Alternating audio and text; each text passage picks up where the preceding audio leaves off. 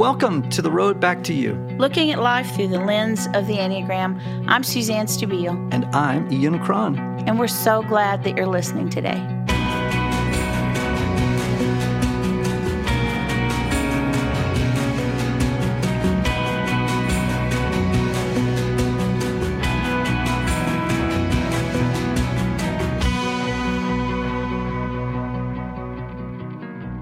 Hey, everybody, this is Ian Morgan Cron. Welcome to the road back to you. I'm sitting right now next to the very beautiful, inimitable, brilliant, compassionate, and kind Suzanne Stabile. Good morning. Good morning. That was lovely. I thought it was good. Yeah, I'm I'm sitting next to the creative, smart, neurotic. Uh, ran a few miles this morning. Yes.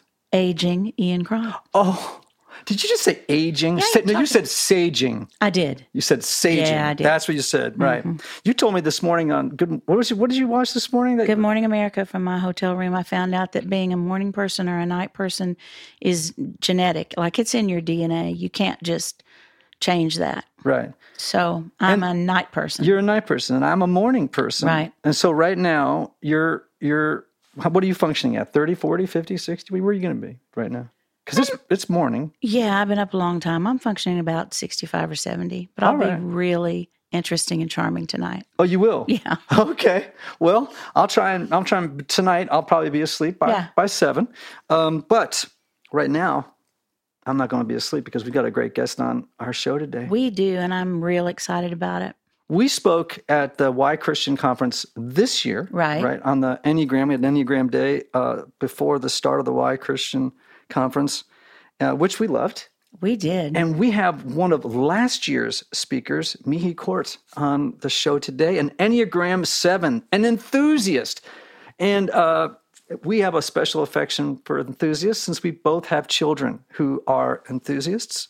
Mihee uh, is a Presbyterian pastor. She's a mom of three. She's a hope monger, I'm told, uh, among many other things. And uh, she's lived all over the country. She's a graduate of the University of Colorado at Boulder, where my beautiful daughter Maddie went. So I'm well familiar with them all.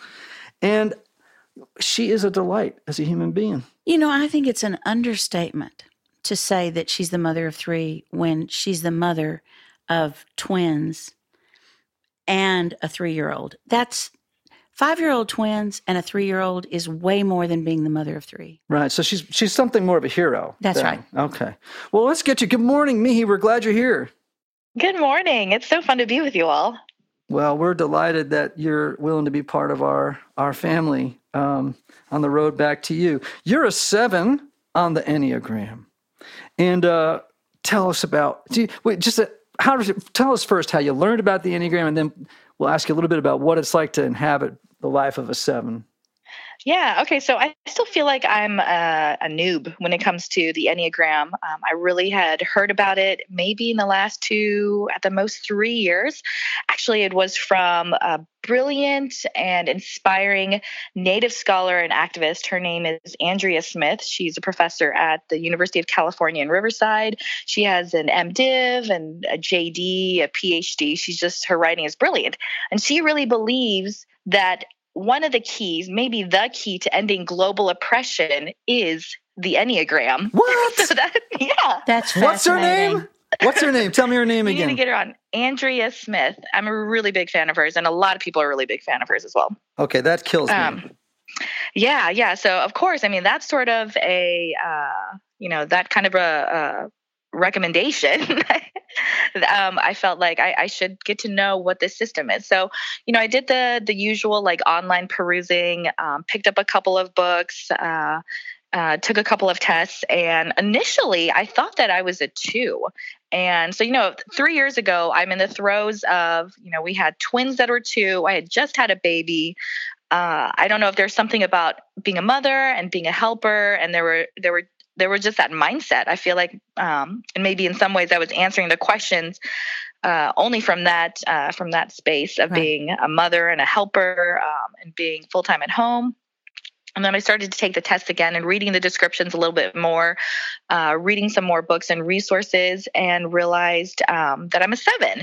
And I took uh, the longer version of the the test. Um, I don't know when it was, a couple of months ago, and uh, then the higher number came out uh, to seven, and I uh, I kept on. I, you know, there were some surfacey things that I felt like really resonated in terms of. I have a friend who also is seven, and, he, and she describes it as getting really excited about a lot of ideas but never knowing where my keys are. And There i thought go. that's exactly that's exactly who i am. Um, but there was a piece about pain that i felt like didn't totally resonate. Um, but i had sort of a breakthrough uh, a couple of weeks ago reading the road back to you and realizing that a lot of my aversion to admitting that i'm a seven um, or totally claiming that for myself um, is that uh, I think that I have a really high, high threshold for pain. I've always, always sort of held that up as uh, as something really important to my identity for some reason. I don't know why.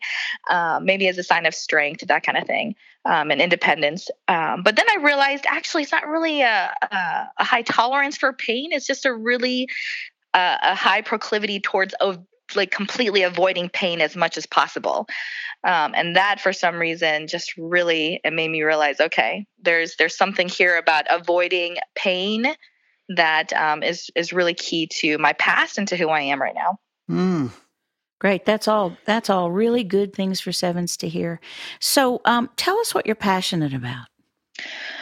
right now i'm really passionate about my children about trying to be a good mother and a good parent um, trying to be supportive to uh, my husband who's also a presbyterian minister.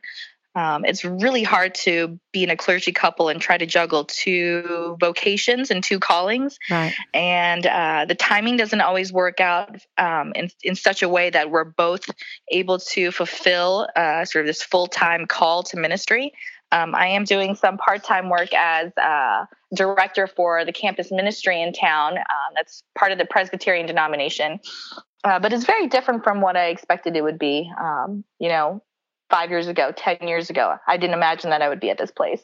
But it's given me some space to do a lot of reflecting and writing and uh, thinking and learning and researching um, around topics like uh, racial and gender justice, um, uh, LGBT inclusion.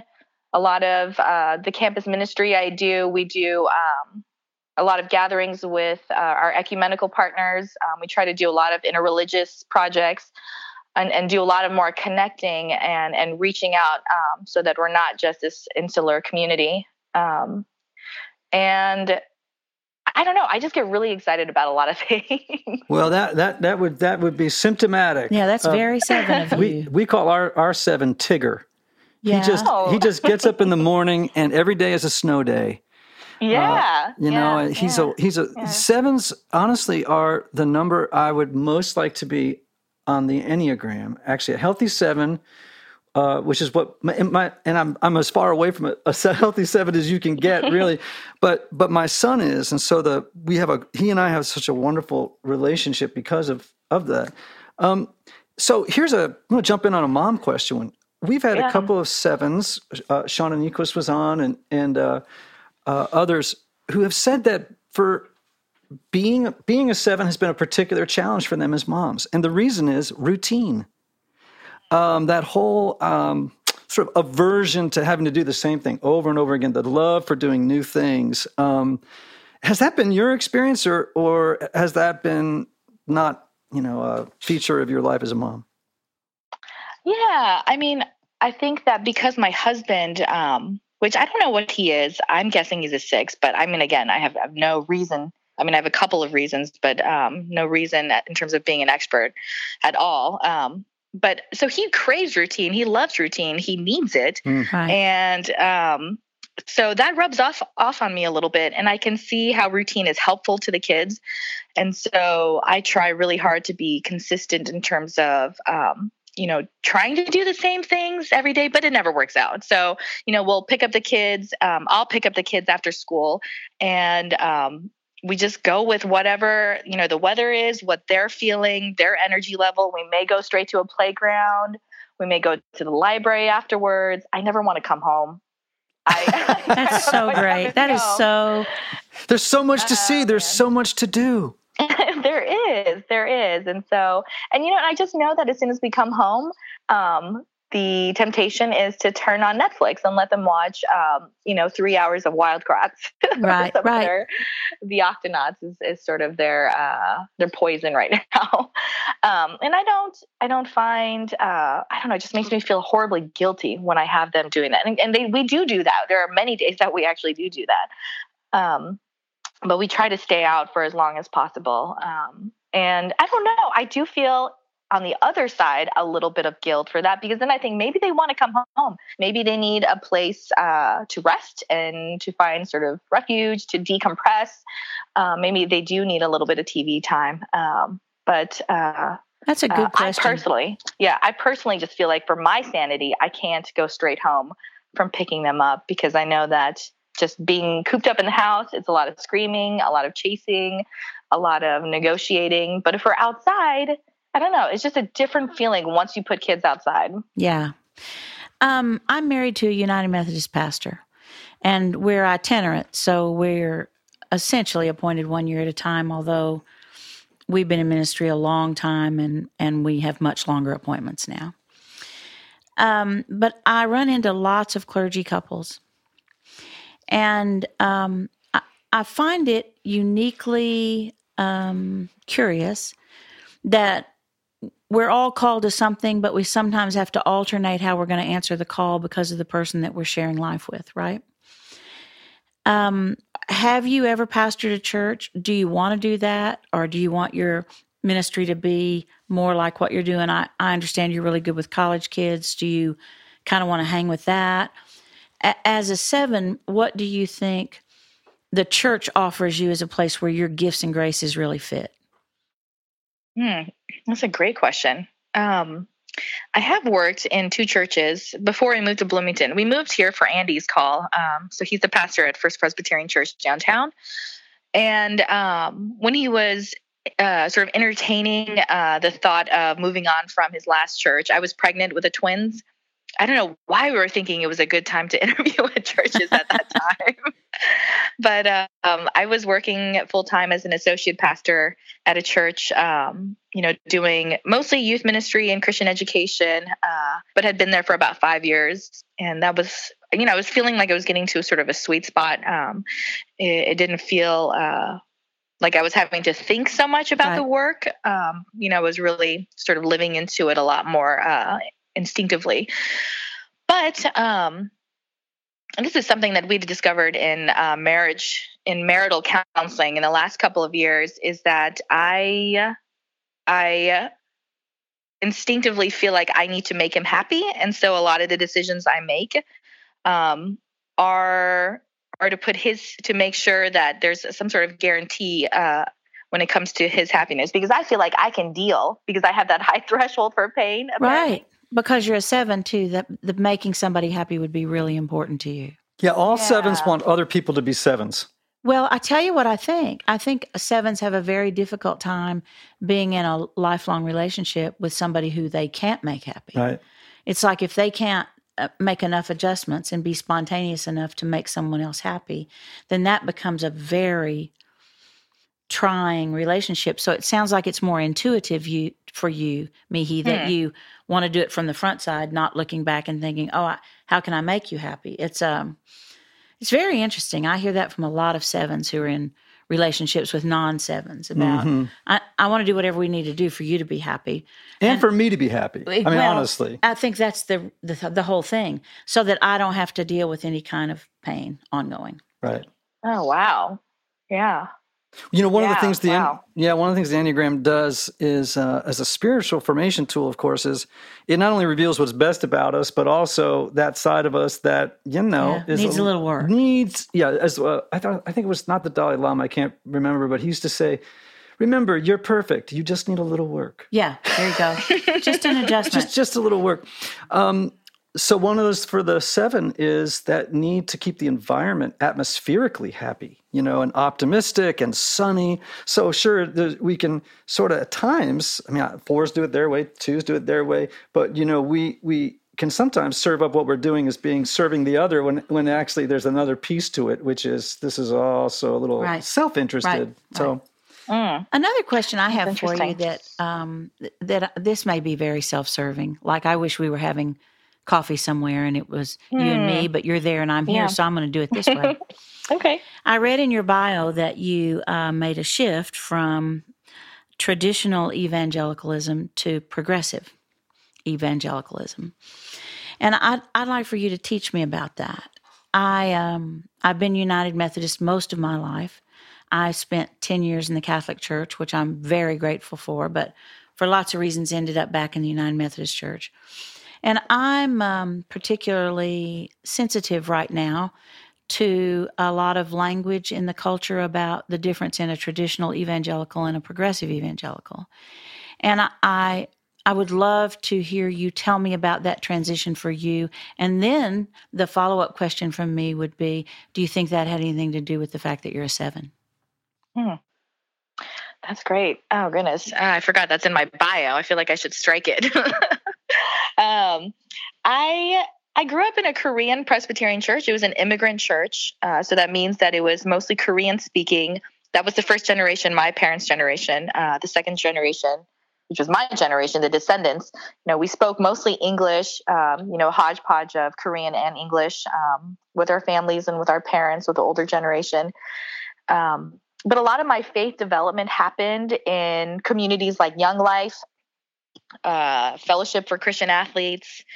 When I went to college, I got really involved with Young Life again. Um, you know, attended different communities. Uh, you know, there was a social aspect to it. I really enjoyed being a part of uh, the different flavors of these faith communities. Navigators had their sort of own vibe. Campus Crusade for Christ definitely had their own vibe.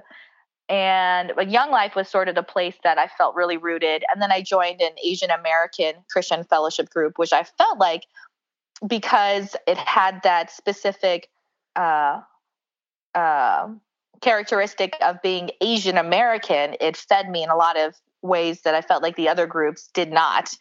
And uh, so it felt like a lot of my identity at the time even though I was still Presbyterian, considering going to seminary towards late college, I still identified as more evangelical. But then I went to seminary and I went to Princeton, which is very Presbyterian and very mainline. I uh, I sort of try to discard that evangelicalism um, because it was very narrow in terms of ideas about authority, about the Bible and how we read the Bible, about certain social issues, about the roles of women in leadership and in the community. So I let that go. But I did find and discover that there were more progressive evangelical groups that were a lot more social justice oriented, mm-hmm. so that the gospel wasn't just about uh, salvation and a ticket to heaven, but that it was lived out in the here and now uh, that we live out God's kingdom in the here and now, and then that gospel made a difference in flesh and blood realities, as opposed to oh, this is your ticket to heaven as long as you memorize a bunch of Bible verses and um, that sort of thing. So, uh, but then I, I I kept you know, because I was going through the process to become ordained as a minister in the Presbyterian Church, uh, I felt like my identity was shifting more towards uh, a mainline kind of identity um, and more of a reform theology. And that, um,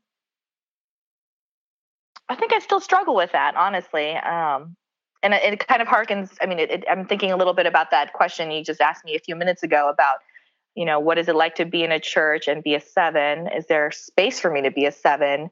And I think there are times where they're not because the institutional structures are just are so rigid, and so um, you know there are a lot of sort of bureaucratic loopholes you've got to jump through to become a minister. Um, and there's a joke about, and I know this happens in the Methodist Church, but anytime there's a new project or a new idea, you have to do a study, you need a task force, oh, you need yeah. a committee, yeah. you need all sorts of permissions. And that doesn't bode well for me because I mean, I enjoy reflective processes and conversations, but to go through these processes just to check them off. Right. Um, You're, you, as a seven, you would be too impatient for that. Yeah, very impatient. totally. Yeah. Very impatient. It's like the very creativ- burdened. Yeah, the Yeah. creativity's gone, the energy's gone, the, the juice is spontaneity's gone. gone. That's All right. the juice Oh, is yeah. gone. yeah. That is the biggest. It can be the biggest killjoy to try to fill out, you know, like a twenty-page grant application. you know. Right. So That this is- you might or a- might not get. This is an amazing point. Like I was just thinking about two things as you were speaking that we ought to talk about one day, if not today, which is type and theology, Right. right? Like about type and theology, uh, type and ecclesiology, Right. uh, and um, uh, also about how it is that the church total and in total, sum total, as it develops leaders, needs to take type into account. Absolutely. You know, uh, I'm an Episcopal priest, and I always say we're training managers. We we attract and train managers because you got to go to seminary for three years. It could take five years to be ordained. No seven in their right mind that would go out and start a church and go. They're going to say, "Forget it. I'm going to go out there in the world and just do it myself now without seminary." I don't, you know. So we got to we got to have different tracks for different types. We do, and we and we've got to have an opportunity in the church to recognize different gifts and different types. So, uh, Mihee, I'm 66, and um, I'm a two, which, all, which sounds so sweet and soft and lovely, but I'm very feisty. I'm a non-traditional pastor's wife, and that's challenging. It's challenging not to for, not to fit the prescribed role. Yeah. And since I'm a two, one would think that I could fall right into that role. But I'm not, I'm no more comfortable there than I would be if I was a seven or an eight or a nine, because the expectations are too narrow for me. And you talked about the path being narrow, uh, Yeah. you know, and about a widening in the path. What would your dream be for um, a young Korean born, really bright, really capable woman in the Presbyterian church or in any church for that matter. What if you could just say, This is my dream job and this is what I would really love to do, and this is how I could use my gifts the best? What would that look like? Goodness. Um, I mean, I I would love to start a church, but there's a part of me that also would love to help other people start churches. you know, like yes. there's so many folks that have these ideas, um, these really creative and incredible, um, incredibly thoughtful and really provocative ideas about being church. And I would love to, um, yeah, I would love to be a part of that. I love being a part of things that are exciting and new Right, and right. um, Bang. and break break forth. You know, Bang on break through the seven. ground. So that's um. Let's ju- just tell our folks a little bit about what, more about sevens for those who aren't as familiar. Um, sevens are in the head or fear triad, which is often uh, a surprise for people because you know sevens don't look fearful or actually uh, in their head at all. I mean, Aiden, my son, is very affectionate and feels like he's really coming from from the heart. Um, fives uh, deal with fear. Their fear management system is to retreat into the life of the mind. Sixes with pessimism, and sevens with optimism as a way to fend off pain and uh, uh, fear, any kinds of afflictive uh, emotions. Right? Let's let's let's go have fun, kids. We got to get out of here. You know. Uh, and I'm wondering, just to ask maybe a more personal question for you, is how do you deal with pain? Hmm. Emotional pain, like when it comes, what's that like for you? Oh goodness. Um well, and this was another thing. I, I for a long time thought I I don't have an addictive personality at all. Like my brother, um, he's a couple of years younger than me. You know, he took up smoking, took up, you know, drinking regularly, that kind of thing. And I just I don't do those kind of things. But then I realized there are other addictions that are possible. And um, you know, when I was in college, uh, you know, I was I was in in in some really tough relationships um, where I felt like I just was not loved as myself, and um, I became bulimic. So uh, that would have been my junior year in college, and it was uh, you know I can still remember the first moment he had said something really horrible and emotionally abusive, and my way of dealing with it was stuffing as, mo- as as much food as possible into my body Oh, so that I could just you know, not feel whatever I was feeling and then regurgitate it Mhm. because that felt like I was dispelling. That was a way of dispelling the emotions. Um, you know, so I always feel like with any kind of addiction, um, you know, I'm always going to be in some kind of recovery, even if I'm not symptomatic. Um, there are other ways that I stuff myself, you know, to avoid feeling any kind of pain or any conflict. Um, That is really And- good insight. Really, Mhm. really, really good. Do you know anything about um, about where the numbers go in stress and security? Ha- Have you read anything about that or studied yeah, I just uh, just from your book um, and a little bit on uh, on the website, but um, but I guess if I'm um, if I'm thriving, I'm going towards a one, and some of that is still very confusing to me. So I'd love to hear you all talk about it. Actually, uh, as a seven, you move toward one when you're stressed. Oh, okay. And it's very interesting that you were talking about the time when you were uh, dealing with being bulimic because that's a, a very interesting one kind of control thing. Hmm. So, you know, there is a way that you're participating in something that you have control over in terms of taking in and expelling food.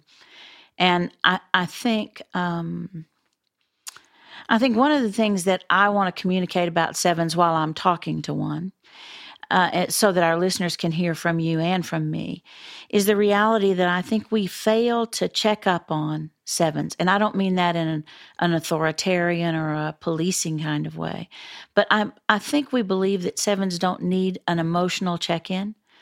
I think we live in the idea that sevens don't need us to just call and say, "Hey, how are you doing? How's life? Are you are you doing good? You want to go out and have dinner? Do you want to do something?" It's almost like our view of sevens is that they're they've got all this stuff going on and they don't need the rest of us. Do you ever feel that way? Do you have anything to say about that?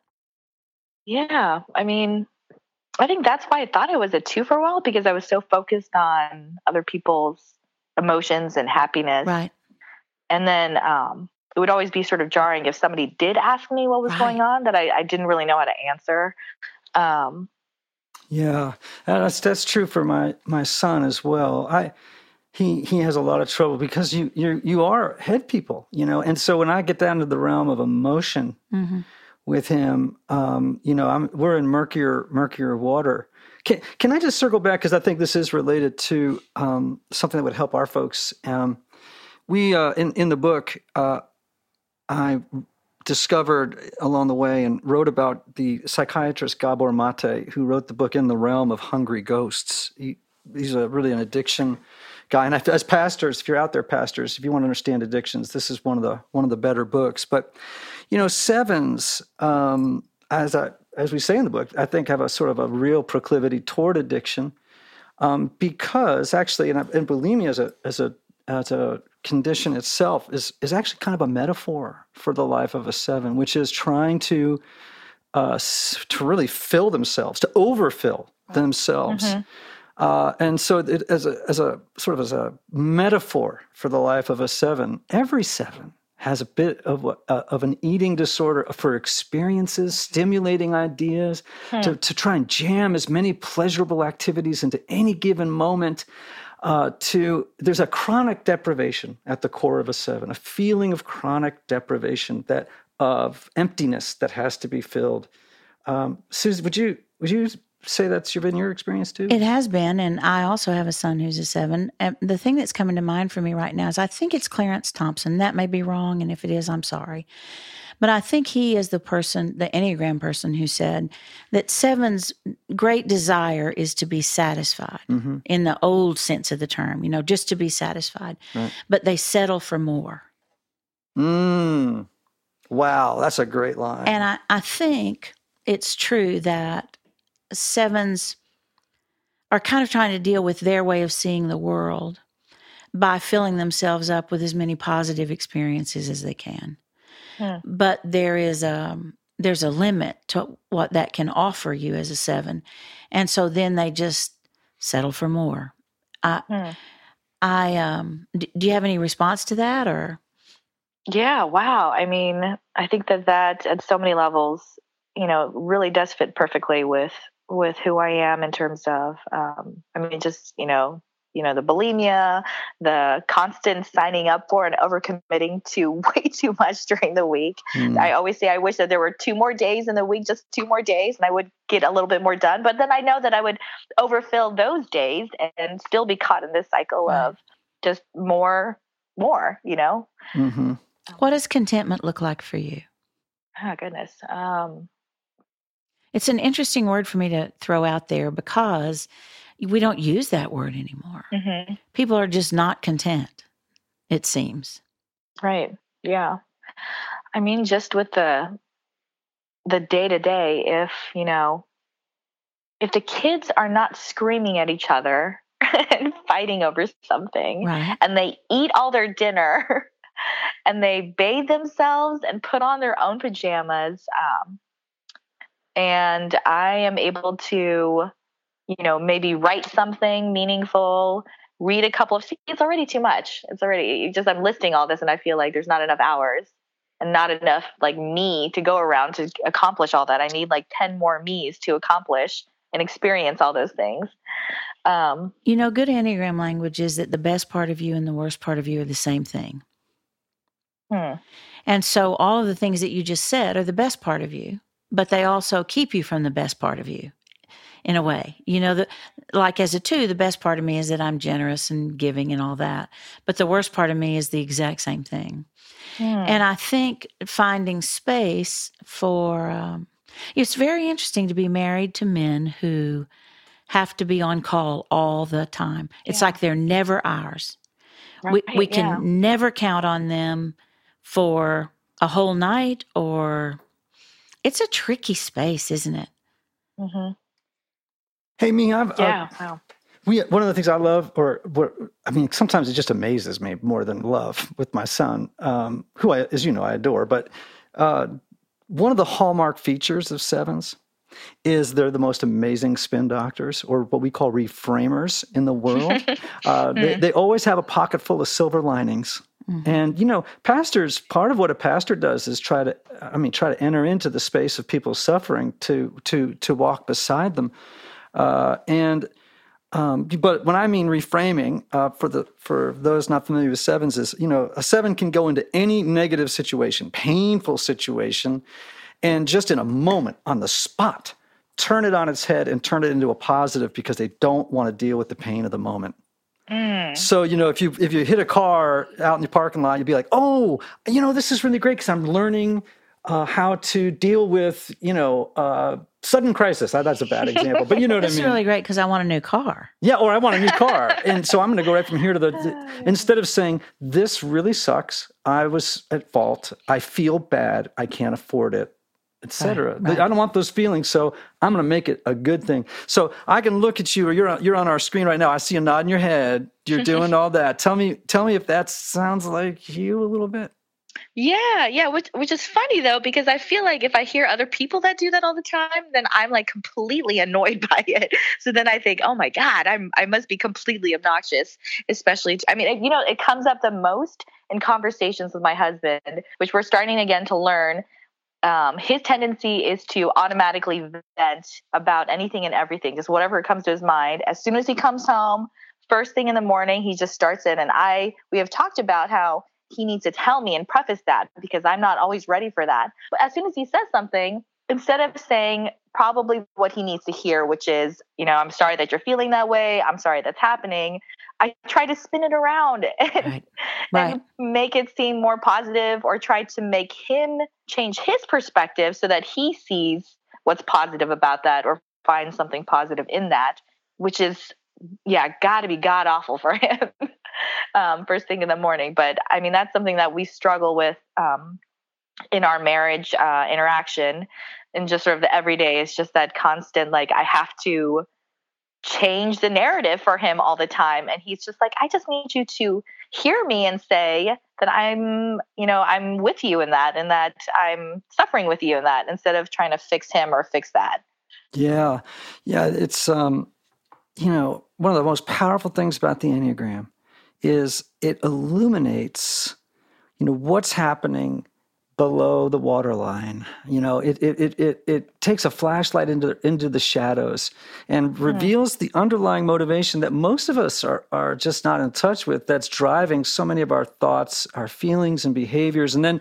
what it does is it brings uh, this gift to relationships. You know, so you're really describing a gift. I mean, when you know this is the dynamic, right? Mm. You can step into his life in a way that you know is helpful to him. And as you grow in self-awareness you're able to say to yourself or he can say to you what i have to say to my son in, in moments of pain which is like you need, I, i'm not comparing you to a puppy but i do with my son. I say you know stay. Don't run away. Stay. Stay with the pain. Stay. And and uh, uh, that's sort of a joke around our house you know? And but I, I just love that you're you're you're really just describing the blessing of self-knowledge in the spiritual life and relational life Mihee, I think um, I think sevens have particular gifts for dealing with social justice. Um, I, I think there's a time uh, on the Enneagram, sevens are aggressive numbers along with threes and eights. And I, I think there is an element of being able to reframe. So, this would be the positive side of reframing that comes with um, immersing oneself in a social issue, a social justice issue, and being able to to have an ideal of where we could move to or what we could do if only. And I think sevens bring that to the table better than almost anybody. Knowing that you're interested in social justice, do you does that ring true to you? And um, have you experienced that that you can deal with people where they are, but at the same time hold what it could be and not let go of that? Hmm. I mean, I think I feel the most excited and alive when I'm trying to engage that. You know, when there is, um, you know, what's been happening in the country for the last week. And, you know, in some ways I feel sort of paralyzed by it. But when I can write about it and write about it in a way that is theological and meaningful and about who God really is, about, um, you know, and, and, and still be sort of challenging um, th- then I feel more like, okay, this this is who I am. This is what I want to be doing. Right. Um, and uh, and then showing up to things like you know there are a lot of we live in a university town, um, so there are a lot of you know student groups that are involved with um, you know stopping Islamophobia and uh, standing in solidarity with uh, the Standing Rock community, and um, you know everything from Black Lives Matter. I mean, those are the places where I feel like you know when i show up and you know sometimes i'm asked to speak on behalf of or as a representative of the clergy community um, or as a campus ministry community then i feel like you know there's something um, really anchoring about it i feel like Mm. um, you know i'm scattered in so many different directions you know 23 hours a day um, but those moments feel um, just really powerful and affirming and yeah It's almost So- like there's room for your sevenness there, Hmm. right? Is, is that correct? That it doesn't have to be curbed in any way. Yeah, yeah. You Yeah, know, like that. one of the things that characterizes a, a seven in health is they go to five. hmm And in five, they start to um, stop consuming and start contributing, is what we, we say in the book. And uh, they're just a little bit more comfortable with silence and solitude, and they become more serious. You know, and I think that's what you're describing in part. And something they really have trouble doing as in the, when they're younger is they begin to think about the meaning and larger purpose of life. Yeah, but once they think about it, Oh boy, man, and that's what I heard you speaking about. You know, as you talk about social justice and and and just jumping in on that that into that realm, I think that's a um, uh, a wonderful description of what a what a healthy seven uh, looks like. You know, Mihee, I've thought about a lot uh, what it would be like for me to be on our podcast. And I think at the end of every conversation, if I were you, I would want to say, okay, this is what's really important to me. And I want people to know that we could do A, B, or C. Is there anything you'd like to say that's really important to you that you think um, our listeners could hear and use in some way to make the world a better place? Hmm. I think that we're living in a time where um, we need some some healthy optimism. Um, I think you know that's that's something that um, again Andy and I struggle with. I always joke that he's a pessimist and that I'm the optimist, Mhm. and he always says that he's being practical and realistic, and Oh, I'm being naive. six. So good. So Yeah. six. um, but I think that we need some folks that are dreamers. You know, ones that are aren't afraid to to dream those bigger dreams. And um, I, I I will be one of the first ones to criticize or be critical of uh, you know anybody being sort of uh, tone deaf or blind about um, racial issues, about gender issues. Um, but at the same time, I don't want to. I don't want people to be stripped of their bigger visions for community and being together and you know what love does uh, when it's allowed to flourish in communities. Um, I I love like Desmond Tutu. We named our firstborn, uh, the boy twin, after Desmond Tutu. His name's Desmond, um, and you know a lot of the things that he says, I feel like always resonates. He's the Mhm. happy bishop, you know, the Oh, yeah. smiling Right, bishop. right. Um, and he grew up in the worst of South African apartheid, and he still has this incredible, compelling vision about the world, about people, and about humanity. And I don't want to lose that. I don't want to, as much as as people might think I'm being naive or um, superficial, even, and not digging deep. I, I still want to hold on to Yeah. the possibility of peace and joy and hope, Right. and and that that we can live that out. Yeah, we need so that. good. We need that in this world. And just in closing, by way of encouragement to you, um, one of my favorite people in the world, and someone who arguably uh, rescued um, the faith in Europe during the Middle Ages with joy and standing on his head was a seven. St. Francis of Assisi was a seven, we think. We're almost certain he was. I mean, by gosh. And, and well, that Richard was Rohr is a Franciscan, and he thinks Francis was a seven. well, so by we golly, get to go with that. That's that's Oh, it. okay. So, like if it. anything, we want you to know that you are in good company with Saint Francis of Assisi. And if we have, need anything now in the world and in the church right this moment, That's it's what we need. another Saint Francis of Assisi. Thanks for being on with us. Thank you so much. This was such a pleasure. it's yeah. so nice to meet you. I hope we're in the so same to meet spot someday. Yes, please. I really would love that. I Yeah. would really love that a lot. Peace and Blessings grace. good. hmm Bye bye. Bye. You've been listening to The Road Back to You, looking at life through the lens of the Enneagram, produced by Jim Chafee, and our engineer is Brad Bass. Our theme music is provided by the band Water Deep from their album Moment, written by Laurie Chaffer. Please visit our website, theroadbacktoyou.com, for news, more podcasts, and a list of our public appearances around the country. And you can order our book, The Road Back to You, An Enneagram Journey to Self Discovery, at Amazon.com and BarnesandNoble.com. Please join us next week. You don't want to miss it.